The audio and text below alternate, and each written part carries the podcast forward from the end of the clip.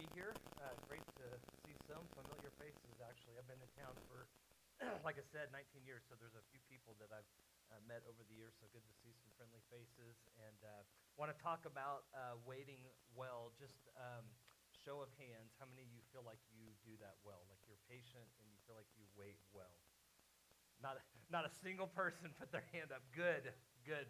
This message is for you then, okay? Um, this message is for me, okay? I, I am, am it's funny, I, I would generally say that I'm mostly patient, uh, but there's moments when it's bad. And the worst moment for me is when I'm behind the wheel of a car, okay?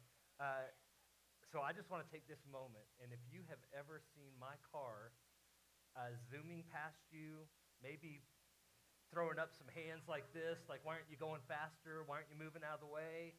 I apologize okay? I, something happens when I get behind the wheel of a car that I become somebody that I don't want to be. And my wife uh, makes sure that she knows that it's a person that I don't want to be, and she makes sure that, uh, that I hear about it. I, I'm just terrible. Everything gets in the way for me. Uh, stoplights and stop signs are like, you know, from the pit of hell for me. It's like, it's like God just puts these things in my way, and so I apologize. I, I think probably most of us would say we don't uh, wait well. This is, uh, this is a statistic I just came across uh, that, that the average American will spend three years of your life waiting.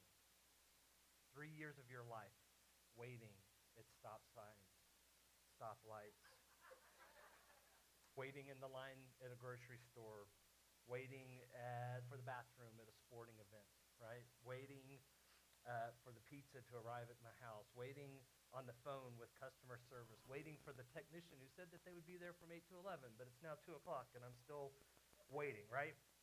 Uh, another time that's bad for me is opening Christmas on Presents morning, uh, uh, presents on Christmas morning. I, I struggle uh, because I get up early and I'm excited about Christmas, and uh, man, when other people are sleeping in on Christmas morning, I'm like sitting there like on my you know second pot of coffee, and I'm like, come on, people, get up, like let's open up gifts, right? Uh, if you live to be 70 years old, three years of your lifetime would be 4.2% of your life that you spend as an American waiting. So we all find ourselves in seasons of waiting. Right now, uh, I'm waiting like you guys are. You guys are waiting for a leader uh, to come in and, and, to help lead your church. I'm, I'm waiting for a, a children's student person who's been for a few months now. And, uh, and, and those moments can be bad, right? They can, I mean, they can be kind of kind of rough to, to go through these seasons. And so I thought uh, today's message might be timely, just with uh, you guys being in a, in a season of waiting. I was thinking through the Bible of the people who waited, and just a, a small snippet of people who waited in the Bible. Abraham and Sarah uh, were told they were going to have a son. It took quite a few years that they had to wait for that son to come. Joseph waited for a promotion while he was under Potiphar. Then he was put in prison, had to wait uh, imprisoned for a few couple of years before he was uh, finally released. Moses waited to lead the people out of slavery. Uh, Joshua waited to enter the promised land. Jonah waited in the belly of a fish. Uh, Job waited for the suffering to end. David waited under King Saul for quite a few years, uh, being tortured by and almost killed by Saul uh, to become the king. The Jews waited for hundreds of years for a Messiah to come. Paul waited in shackles and on shipwrecked uh, boats and islands uh, to, to share the gospel. And even Jesus waited. If you think about how many times in Scripture that Jesus, it says he, it wasn't yet his time. It was, he had to wait. And so even Jesus set the example for us of waiting. So my question for you today is, do you know how to wait well? Do you know how to wait well? And sometimes we don't think about this in Scripture, but I think that there's plenty of it uh, in Scripture to, to speak to. We're going to look at Jeremiah uh, 29 this morning. I want to jump back in time to 597 BC. This is what is known uh, as the Babylonian captivity. Uh, some of the Jews have been taken into captivity into Babylon. They're taken uh, to the city of Babylon, and God gives them, through the prophet Jeremiah, uh, a word in, in chapter 29. And it's not really what you would think it would be. This is a, this is a punishment because they have not obeyed God's laws, commands, decrees that he's given them. And he's told them multiple times in Deuteronomy that if you don't do this, there's going to be consequences for it. And we're now in this moment of consequence. They've not obeyed God's commands, laws. Now they are going to face the consequence. And so in, Je- in, in Jeremiah 29, this is going to be up here on the screen. Uh, this is Jeremiah's word to the people from God about how to wait. Okay, you're going to be in captivity. This is how we wait. Verses starting verse 4 through 7 and then 10 through 11. This is what the Lord Almighty, God of Israel, says to all those I carried into exile from Jerusalem to Babylon Build houses and settle down, plant gardens and eat what they produce, marry and have sons and daughters. Find wives for your sons and give your daughters in marriage so that they too may have sons and daughters. Increase in number there, do not decrease. Also, seek the peace and prosperity of the city to which I have carried you into exile. Pray to the Lord for it, because if it prospers, will prosper. Then we jump to verse 10. This is what the Lord says When 70 years are completed for ba- Babylon, I will come to you and fulfill my good promise to bring you back to this place.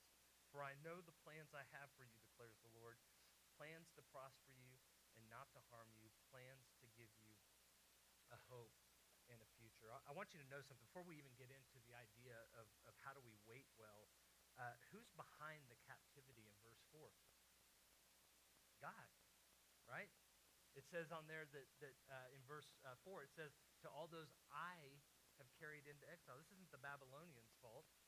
This is God using the Babylonians uh, to, to take care of his people. And so sometimes, before we even talk about how do I wait well, sometimes I think we just need to have a better attitude about uh, who's responsible for this waiting. Sometimes God is the one who is responsible for the period of, of waiting. We're, we're trying to blame it on somebody else, and in reality, God has maybe brought us to this place. So I think we need to, first of all, just embrace the fact that, hey, we are going to have periods of waiting. I just went through a list of people of, in Scripture that had to wait. It's going to happen. We are going to have to wait. And instead of just trying to get out of here, okay, just to go through it, we need to learn how do we grow through it? How do we grow through this period of waiting that we are going through? So God tells them, hey, I've led you to this place. You are now in exile. I'm the one that's responsible for this. And you're going to be there for 70 years. Okay, 70 years. The average American you know, lifetime, 70 to 72 years, right? That's, that's an entire lifetime that these people are going to be in captivity. And the command to them is very interesting, right? I just read it. Build homes, settle down, plant gardens, marry, have kids, seek the peace of the place, prosperity, pray for them. If it's me, I'm like, really? Plant a garden? Like, out of all the things you're going to tell me we're going into captivity, you want me to plant a garden? Okay, whatever, God.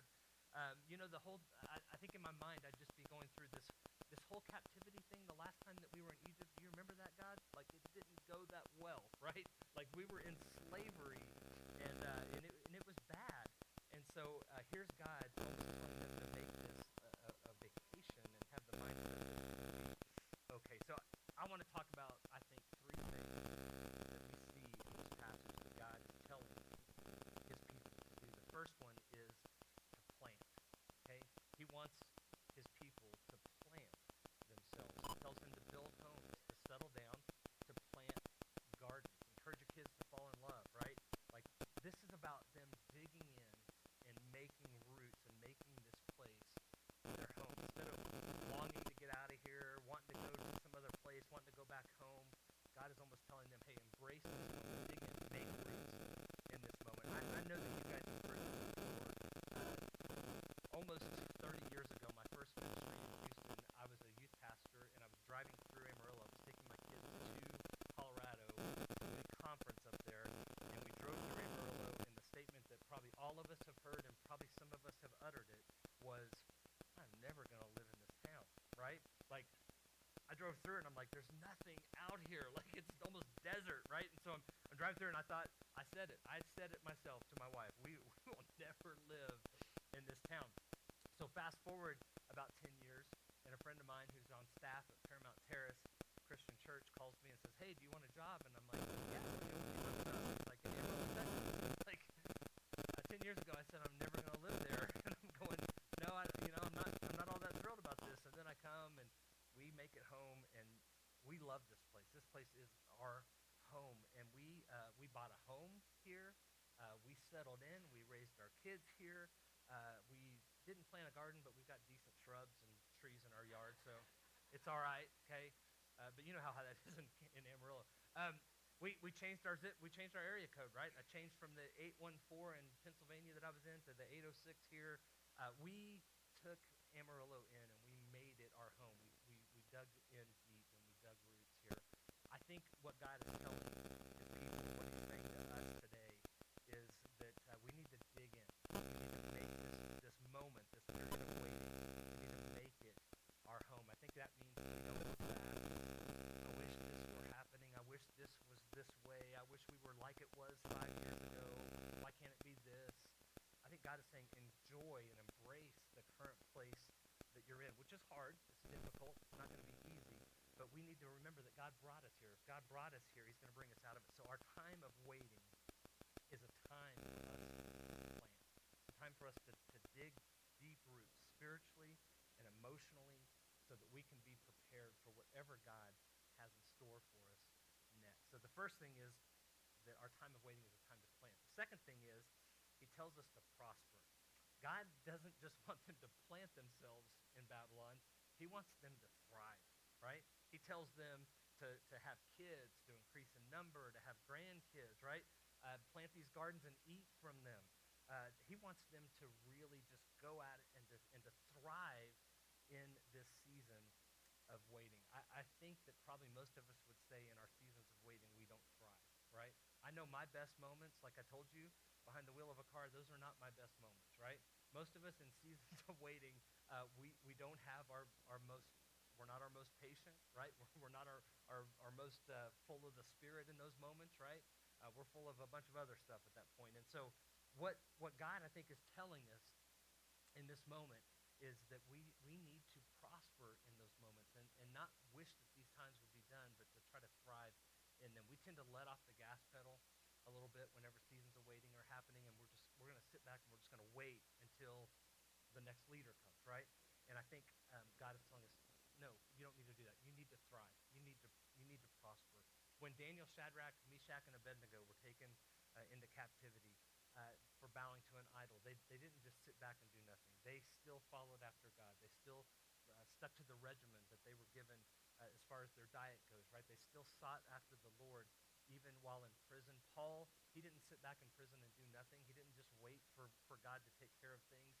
He, uh, he, he, t- he went to work. I mean, he used prison as a time to spread the gospel, and he probably had as much ministry uh, opportunities in prison as he did outside of prison. I think God is saying, hey, Journey Church, don't, don't wither away. Don't sit back. Don't do nothing in this period of waiting. Instead, prosper thrive. Don't be afraid to forge ahead. Don't be afraid to make some hard decisions. Don't be afraid to further the gospel. That's what you're here for. Um, don't just because you're in a season of waiting for the next leader doesn't mean that you can't lead during this time. He wants us to blossom. He wants us to increase. And I think our seasons of uh, our times of waiting are times for us to prosper. What is our purpose? Think about that. Why are we here? Why do we exist as a church? And then continue to do that. You don't have to have a leader to do that. You can you can take this time of waiting and you can prosper in it. The third thing I think that God tells us is this. He tells us that we need to pray. He tells us people that they need to pray for their enemies. Pray to the Lord for the city of Babylon or for it. Um, this one has to be hard, right? To, to pray for your enemies. I don't know if you've ever done this before, pray for your enemies. Uh, we, we were challenged with this a few years ago, my wife and I, and it was actually, a, say an enemy, it was a family member that we were just having a lot of struggles with, and it was bringing a lot of tension in our marriage and in our family. And uh, we were challenged with this. We started praying for them, and it was amazing how I don't think, initially I thought that they changed, but I think that God just kind of changed us and our attitude towards them, and maybe they changed a little bit too, but there was something that happened in that moment and, I, and that's what God is telling his people to do here is, is they need to pray for their. Um, I think for most of us, when we hear that, we would be like, okay, God, I'll pray for them. Um, God, wipe this city off the face of the earth, right? And get rid of these people. Like, that's going to be my prayer, right? That's going to be my attitude towards it. Obviously, from the context here, that's not what he wants, right? He wants them to pray for their peace, their prosperity, and their success. It's, it, it, it echoes what Jesus says 600 years later, right? In the Sermon on the Mount, Matthew chapter 6, pray for your enemies, love telling us to do uh, what He's called us to do throughout time. Um, I'm, I'm going to share something with you. I might get some boos uh, in this moment, but that's okay. Um, I grew up in Oklahoma, and I'm a, a big Oklahoma Sooners fan. Okay, yeah. Where's Where's my Where's my boomers? Yeah, there we go. I knew there's some in here. Okay. Uh, let me tell you something. An experience I had. Uh, moved here in 05, and uh, some friends of ours from the church invited myself and a buddy on staff to go down to Lubbock for the OU Texas game that year. And uh, all of my friends in the church that were all Tech fans, they all heard about it. And I'm not kidding. I mean, I probably got 20 or 30 messages, texts, phone calls that week of like, hey, don't wear your OU stuff, okay? And I just want to apologize up front. Like, and I'm like, what, what are you talking about? They're like, it's to be bad. Okay, I'm just telling you, it's going to be bad. Our fans are the worst. And they, this was all Tech fans, okay? I'm not making fun of Tech fans. This was Tech fans calling me to apologize already. And I'm like, okay, whatever. And I've gone to multiple, multiple college games before, no big deal. I wear my OU stuff. I get down there. The absolute worst experience almost of my life, okay? I got hot dogs thrown at me, no kidding, two of them. Uh, I got a beer thrown at me. I got cursed at and called names that I've never heard before uh, from people behind me. Uh, I had a guy three different times who tried to follow me out whenever I left my seat to try to start a fight with me. So like I had to have somebody go with me so that to keep this guy away from me, right? It was guys, it was horrible. It was terrible. And uh, and we lost the game on top of it, so that made it like a terrible hour and a half out ride home. And I'm like, man, this is awful, right? So so here's the thing, as a as a Oklahoma fan, I could have the worst attitude, guys. It, it was it was just the worst um. I could have the worst attitude towards Tech fans. Now here's the thing, I'm not saying this in a oh look how mighty he is and how great of a guy he is. I'm not saying it that way. I'm just telling you, this is just the honest truth. I I actually like Texas Tech. I love I love Tech. I actually cheer for them whenever we're not playing them. Uh, I root for them. Okay, I do. I root for them. I was so excited whenever they made it to the to the championship game in basketball a couple years ago. Was rooting for them. Uh, here's the thing. It's good for the Big 12 when they do well. It's good for Lubbock. It's good for Amarillo. It's good for the Texas Panhandle whenever Lubbock and Texas Tech are doing well. Now, I'm not trying to make a big illustration here of trying to connect rooting for Tech fans, okay, and Tech versus the spiritual meaning here. But there there is some parallels there, right? Of of, of our enemies, the, the, the, the team that doesn't treat us well, of like wanting them to do well, right? Of, of looking at, at them and, and, and saying, hey, I want them to succeed. I want them to have uh, su- su- success. It's not something that we usually see in, in sports, right? It, we, we root for the downfall of our enemy, right? We want them we want them to suffer. We want them to, to do terrible. Uh, we want to treat them the way that I got treated um, at that at that game. Um, here, here's the thing: like getting serious to what this passage is telling his people to do, and what Jesus was telling us to do. Right? I mean, th- there's something there's something unique in this passage. God has wrapped the fortunes of his people up with an unlikely partnership with the enemy, right? The the, the Babylonians. That there there's going to be a moment here where the people have to learn in this time frame under the Babylonians. God is using the Babylonians, his, his enemy, the people's enemy, uh, to try to turn his people more towards them. And, and by praying for them, their hearts are going to be bent more towards those seeing those those people as not the enemy but as people, okay, as as individuals. Um, like I said earlier, our hearts begin to change and to, and to, and to uh, become softened towards people whenever we take time to lift them up, time to pray for them. And I think God knew uh, my people are not going to learn their lesson in 70 years if they don't pray for these people. And, and their hearts are not going to be bent towards them. They're, they're not, they're gonna, their hearts are going to be hardened. How many times in the Old Testament do we see that the, the, people's hearts were hardened? God is trying to soften their hearts by having them pray for the enemy here so that they could grow, that they could become the people that they needed to be. And I think that that is what God is telling us to do in these moments of, of waiting is that we need to take this time to develop ourselves spiritually. We need to take the time to spend time with the Lord, spend t- drawing closer to him this time. Trust Him more. Develop a stronger prayer life. Uh, relish uh, our relationship with Him and desire to be close to Him. Our, our time of waiting is a time for us to pray and to drawing closer to the Lord than ever before. Plant, prosper, and pray is what God is telling his people to do here. Verses 10 through 11 then wrap this part up. They remind the people that God is going to save them. Uh, in 70 years, it's going to be a while, but he's going to save them. He's going to take them home. And what does he have in store for them? Verse 11 says he plans to prosper you, right? Not to harm you, plans to give you a hope, plans to have, you know, for you to have a future. And I think the bottom line that we need to hear today from this passage, what God is saying is this. When we are in a season of waiting, we must trust that God is working, right? When we're in a season of waiting, we must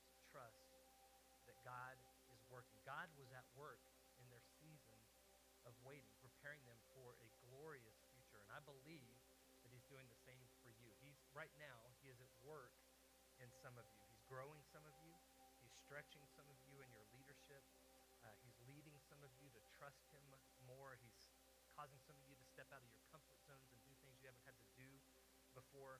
All of it is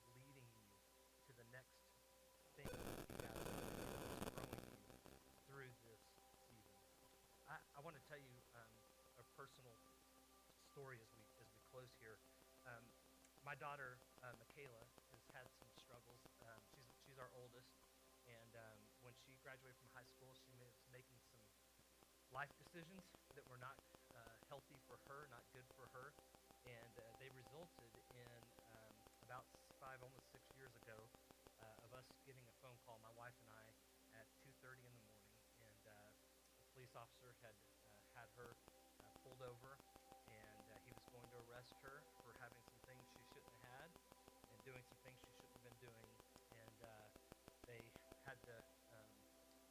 unfortunately, they they called us to let us know that we could come pick up her car instead of impounding it. So my wife and I go get the car. We come back home. It's 2:30, 2:45 in the morning. We're trying to go back to sleep, which you can imagine does not go very well. And so uh, I get up. I'm praying. I'm reading God's word. I'm trying to figure out what's next. You know. Um, and so uh, I spent that morning on the phone with multiple people, uh, some in leadership at our church, some lawyer to figure out what happens next and what this process looks like. Um, a bail bondsman that I knew, a friend of mine that uh, had to figure out that because I've never had to pay for bail before uh, for anything. And so, um, our, meanwhile, our daughter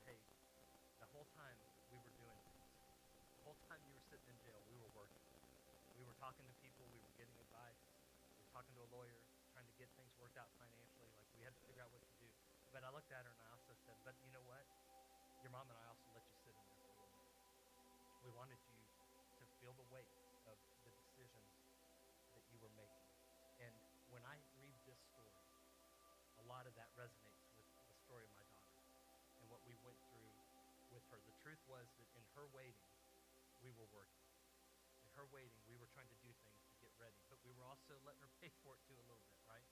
And in the same way, God is doing that same thing. He is working.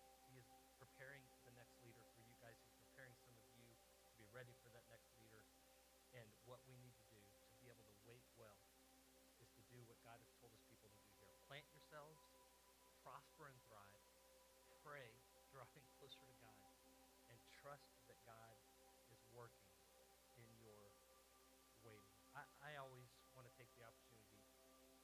invite anybody who's never accepted Jesus Christ as your Lord and Savior um, to do that. We're going to close in prayer here.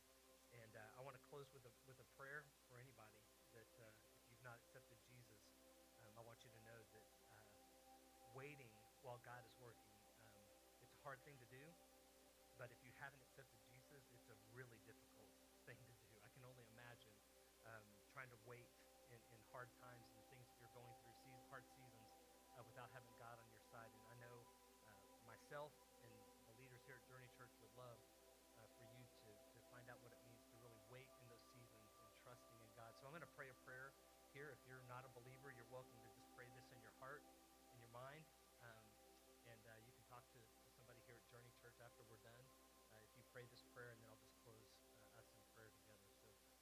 God, we love you and we thank you. And God, if there's anybody here today who does not know you, God, anybody who has never accepted you as their Lord and Savior, God, I pray right now that they would just pray this prayer. God, we can't, I can't make it in this life without you. I can't do this without you, Father. We, I need you. And so, Father, I pray that